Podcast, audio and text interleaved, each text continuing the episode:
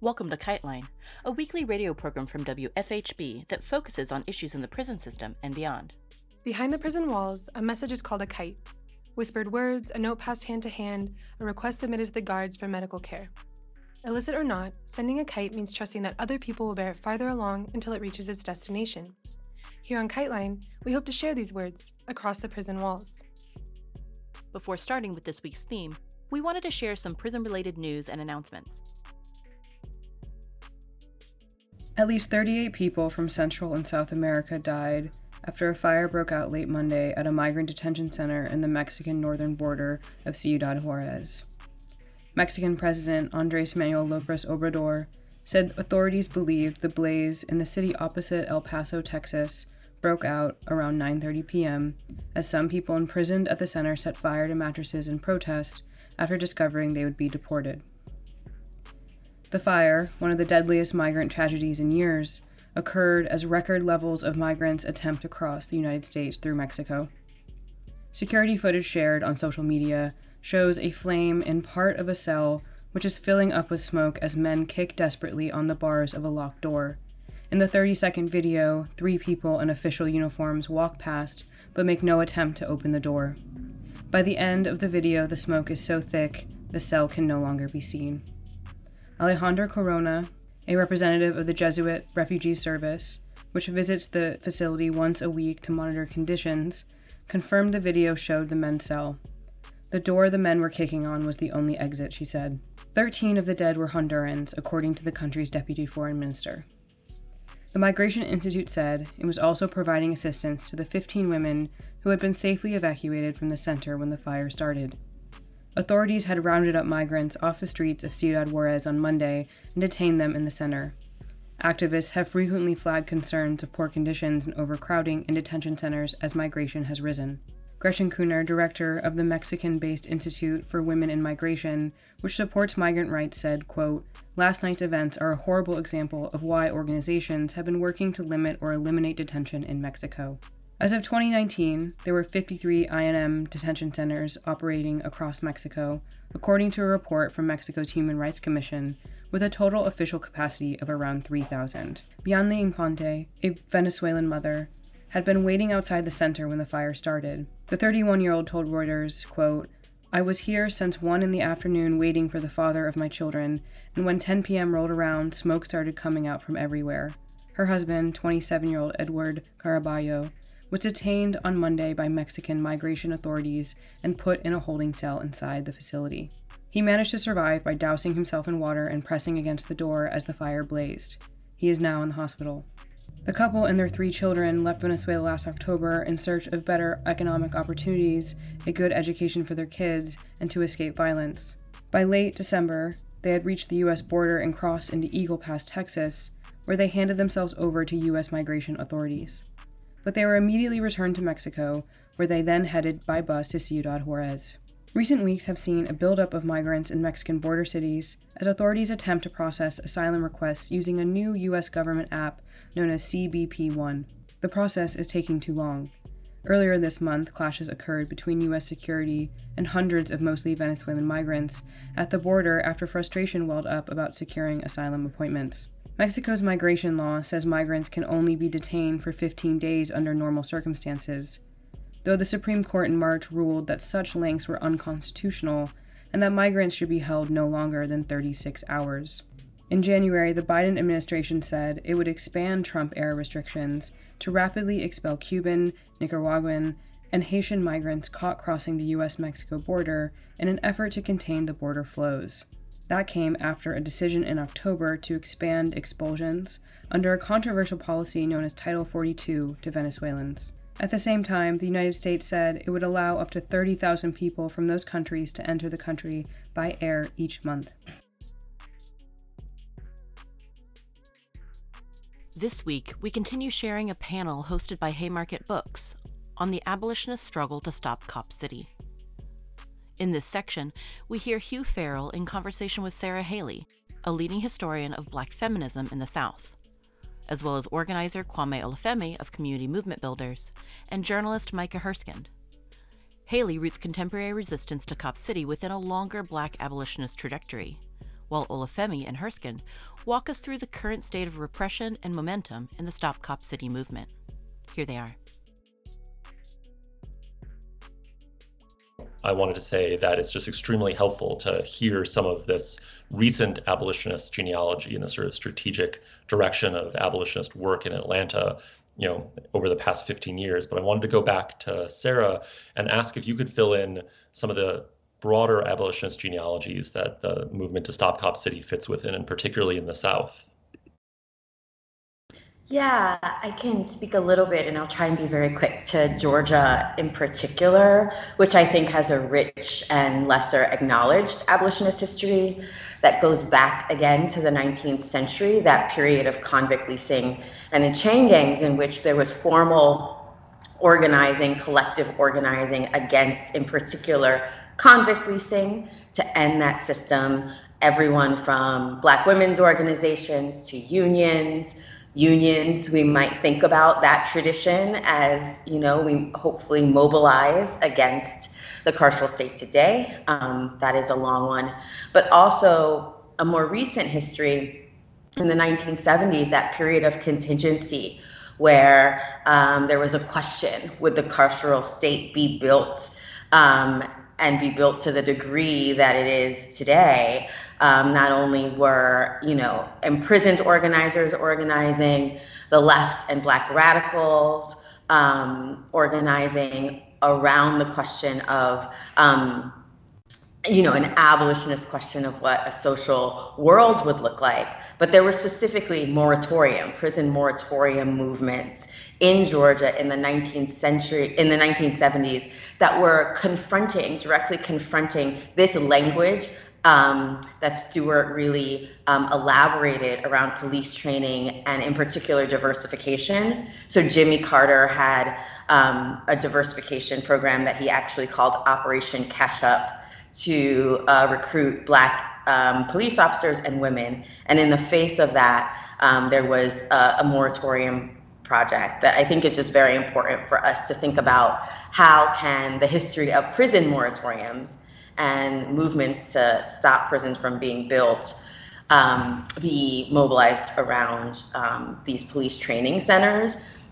And in particular, the work of organizations like the Californians United for a Responsible Budget, which has um, really joined uh, environmentalists and abolitionists together to think about very strategic modes of challenging kind of um, challenging environmental um, um, restrictions, right, around the building of, of prisons and successfully stopped um, se- several prisons in California. So that kind of moratorium history, I think, is a history that we need to think about um, together with that longer history of anarchist, black radical traditions, traditions that could come under the umbrella of what Clyde Woods called a blues epistemology. And in fact, the blues discuss this and it's relevant to the forests um, movement um, because this is a contestation of the history of being hunted.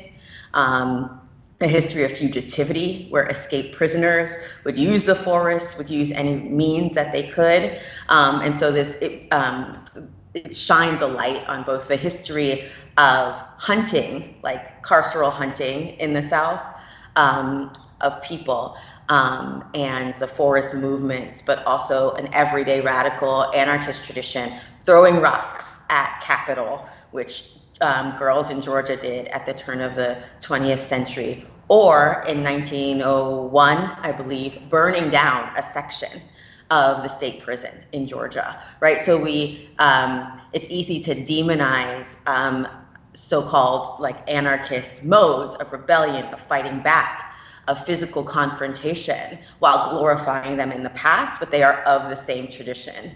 11 year old black girls resisted their um, captivity by throwing rocks and trying to um, escape from, from prison. And so we need to be thinking about that as part of this longer history of, of forest defense. Um, and I would also point to the history of abolitionist feminism, which has really confronted the the, the um, forms of policing that are um, less shock and awe, that are often more invisible, that are often domestic policing, which clearly this is a plan to perfect the policing in interior and exterior spaces, as I mentioned before.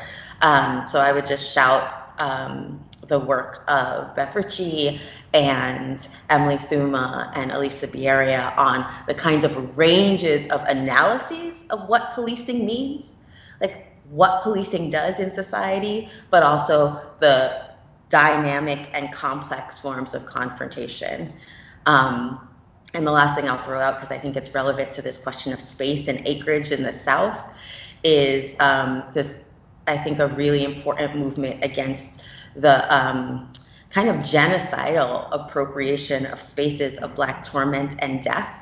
In particular, spaces in which Black imprisoned Black people have died, convict laborers have died, Sugarland, Texas, um, Chastain, the Atlanta Arts Complex, um, used to be both, uh, which so Chastain Park is the major arts complex in Atlanta. Um, used to be an almshouse for the poor and also a women's convict camp. When they found bones of um, prisoners and or poor indigent people um, at the golf course that's part of the Chastain Arts Complex, they simply marked them with orange tags and proceeded to allow the golfing to continue over the bones of um, dead prisoners, right? And so we need to think about the, the magnitude of violation, cultural, physical, um, and social um, violation, but also these movements to change that. So there are movements to really um, fight for um, these spaces, right? Fight for lands, both the forest as the lungs of Georgia, but also these places um, that we might think about um, in terms of public memory and also the kinds of radical, mutual uh, um, relations and social relations that Kwame is building in Georgia too.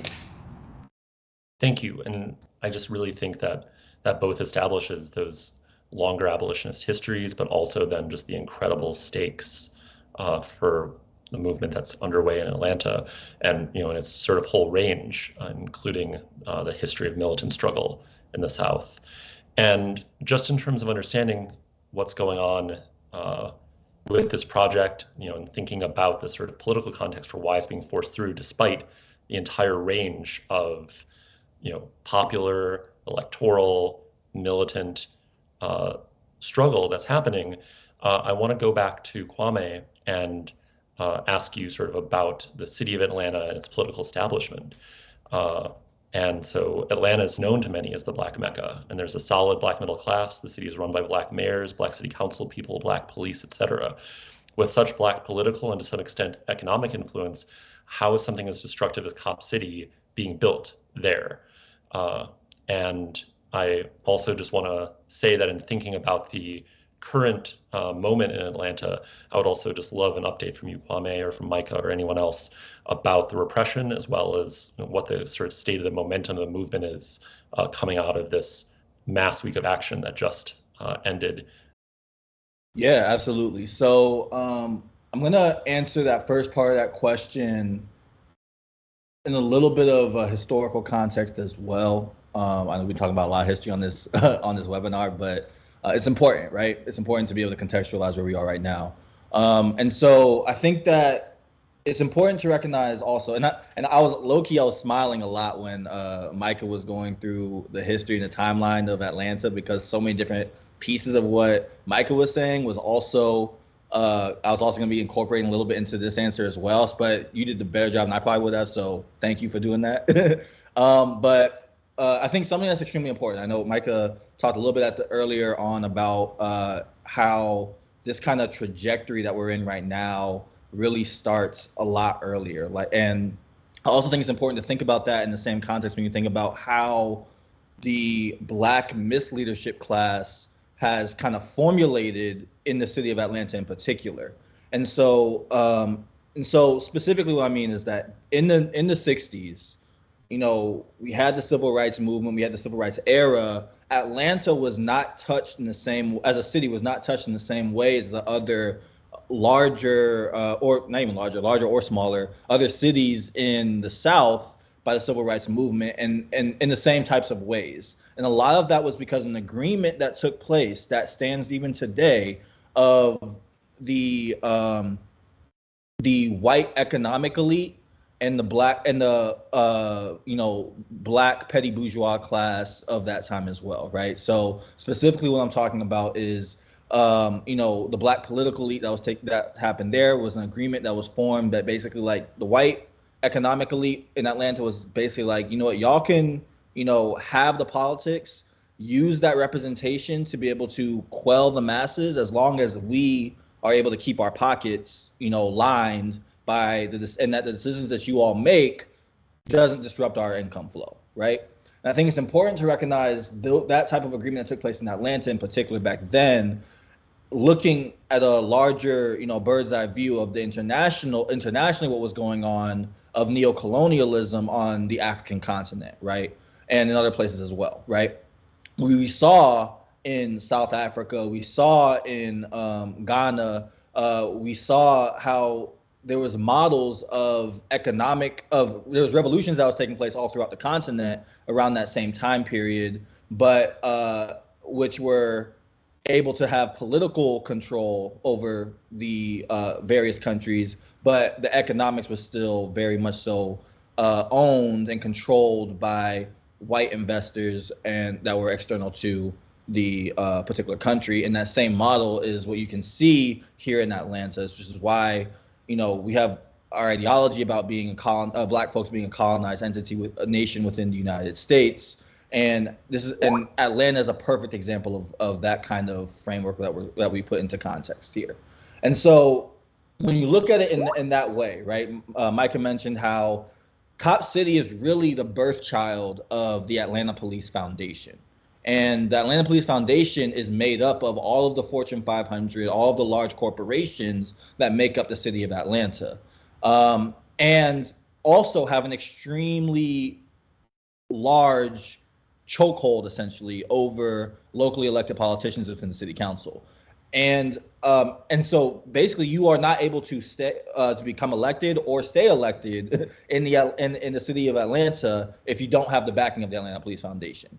And if by mass resistance, like we saw in 2020, I think that people will think, well, you had mass resistance, you had a huge turnout that came out in 2021 um, for the mayoral elections that took place right after 2020, and there was a slew, a slew of folks that were uh, campaigning as the progressive candidate, right? The progressive, um, you know, pro Black Lives Matter, um, anti-cop city even um, you know candidates that were running at that time right?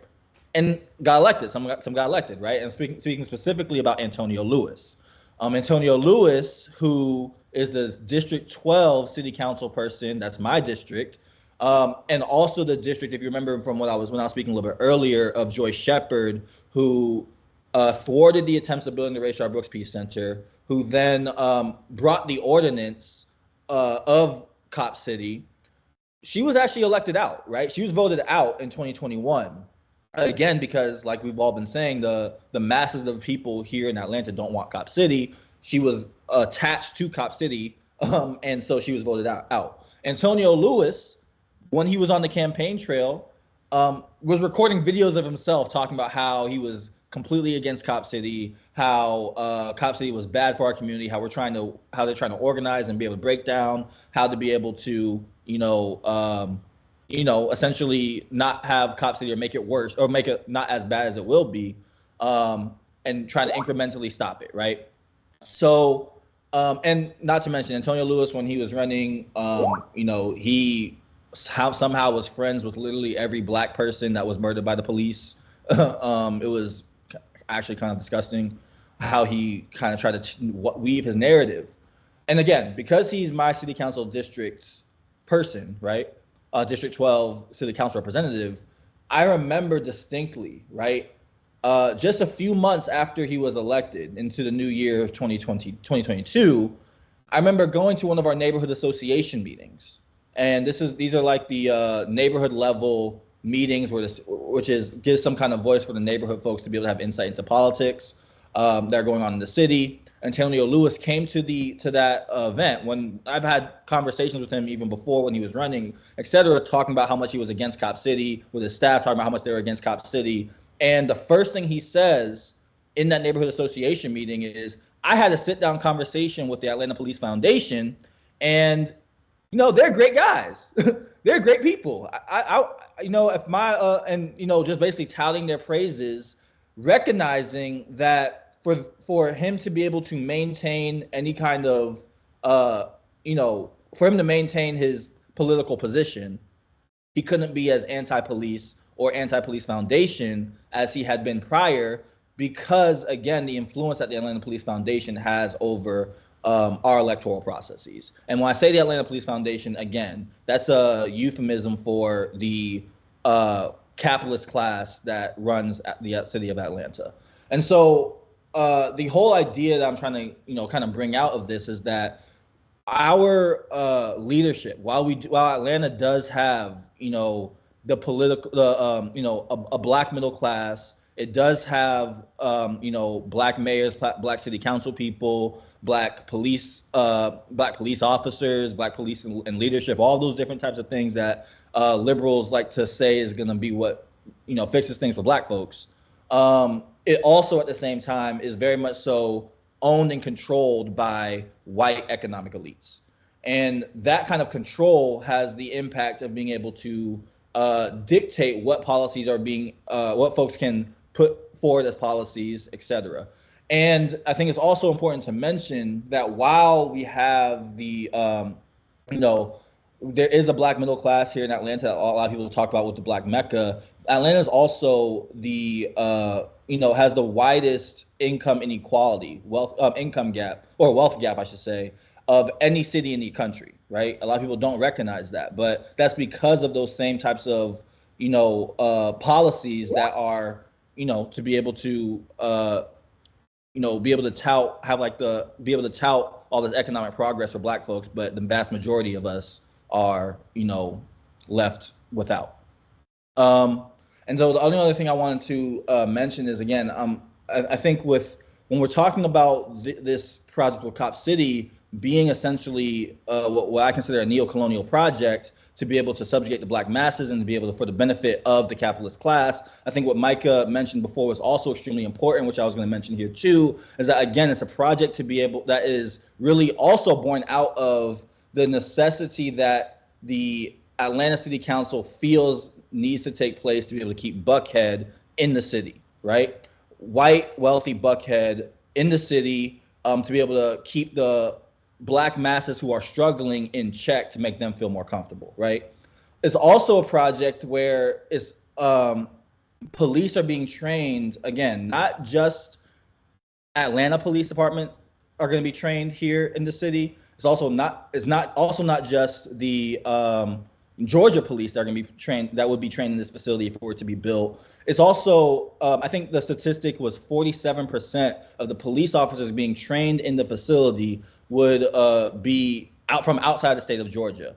Now the now that's significant for significant for two reasons. One, because it, you know, nationalizes and even internationalizes our struggle. But two, um, because um, you know we talk about uh, Tyre Nichols' murder in uh, Memphis, the police chief that of in, in Memphis was, um, you know, a daughter of the Atlanta Police uh, Atlanta Police Department, who actually, uh, you know, was in charge of what was our extremely militarized, extremely brutal um, police uh, initiative called the Red Dog Unit here in Atlanta that was known for be for uh, you know extreme tactics and was disbanded some years ago because of the extreme tactics that were used. They then that that person then went to become the police chief in Memphis, who started the Scorpion unit, which is the exact same thing, but in Mem- Memphis's version of it, which is what was responsible for killing Tyre Nichols. So the same kind of uh, police tactics that are here, here, used in Atlanta are exported across the country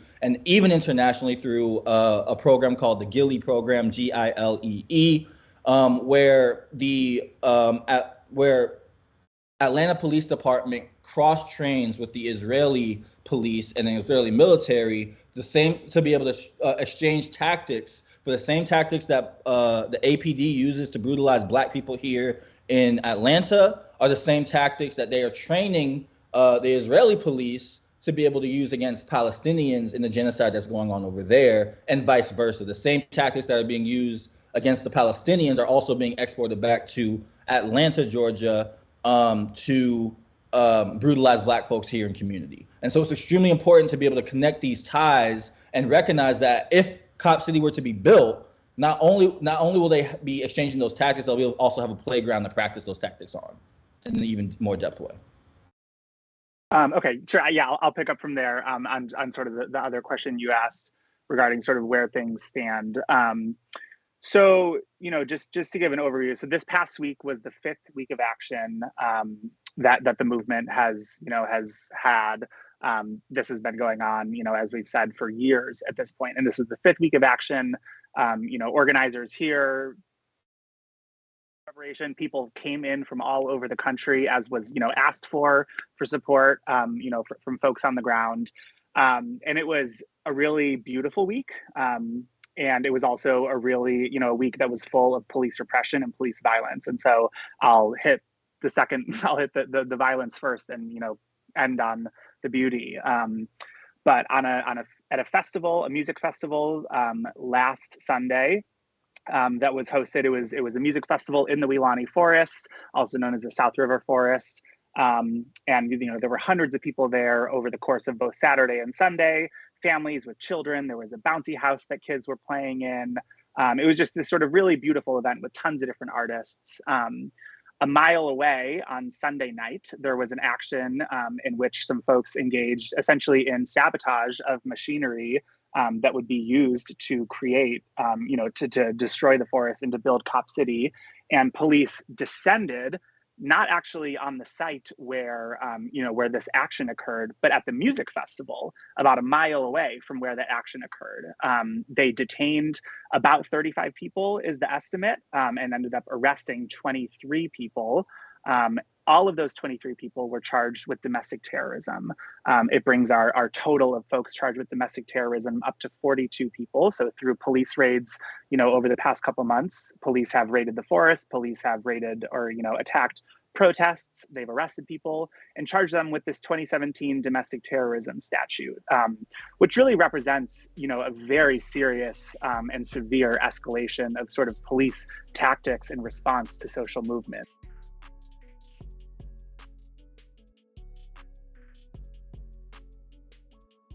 We'll have the other segments of this panel on our website, or you can check out Haymarket Press's YouTube channel to watch online. You can find out more at defendtheforest.org.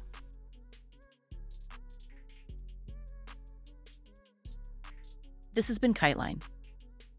Please reach out if you have a news item we should cover, if you want to volunteer, or just to tell your story. Email us at kiteline at wfhb.org or send us a letter at Kiteline, care of WFHB, 108 West 4th Street, Bloomington, Indiana 47404. Kiteline is intended as a means of communication between people across prison walls.